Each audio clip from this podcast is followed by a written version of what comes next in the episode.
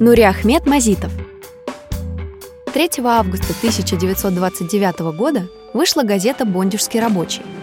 С 1968 года «Заводская трибуна».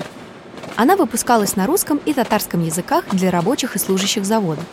С 1930 года русскоязычная «Бондюжский рабочий» и татарскоязычная «Бондюк СЧС» начинают выходить отдельно друг от друга, а последние переходят с арабской графики на латинскую – Первым редактором Бондюка СЧС с 1929 по 1933 был Нури Ахмед Мазитов.